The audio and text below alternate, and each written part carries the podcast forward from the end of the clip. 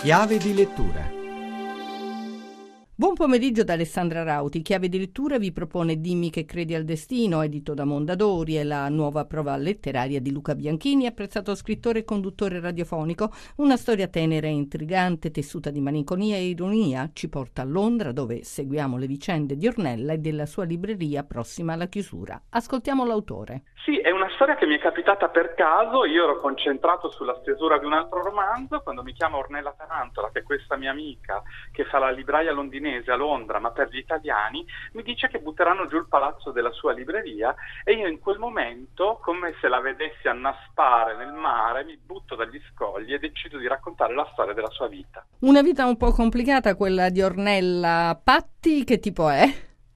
Patti è la sua migliore amica, è una di quelle che lei ha incontrato mentre annaspava nel fango un po' di anni fa per una ragione che non vi posso dire e che eh, si prendono per mano insieme, provano a rialzarsi senza mai dimenticare che si può sempre sorridere anche nei momenti difficili.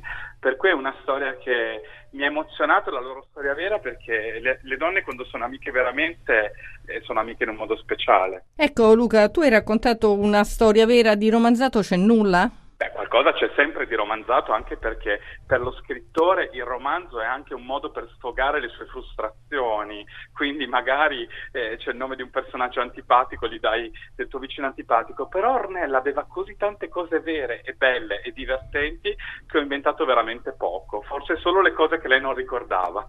Quale aiuto hai dato per salvare la libreria? Beh, eh, spero che questo romanzo, che insomma ha già 100.000 lettori, ha fatto conoscere questa libreria a molte persone, anche a Londra, che ha una città italiana al suo interno di 300.000 abitanti, e soprattutto eh, ha aiutato, secondo me, anche tante altre piccole librerie a capire eh, ai lettori che la cosa più importante è comprare libri in libreria, se si vogliono aiutare le librerie a vivere. Questo speriamo che succeda. È tutto per riascoltare questa puntata andate su chiavedilettura.rai.it. A risentirci giovedì.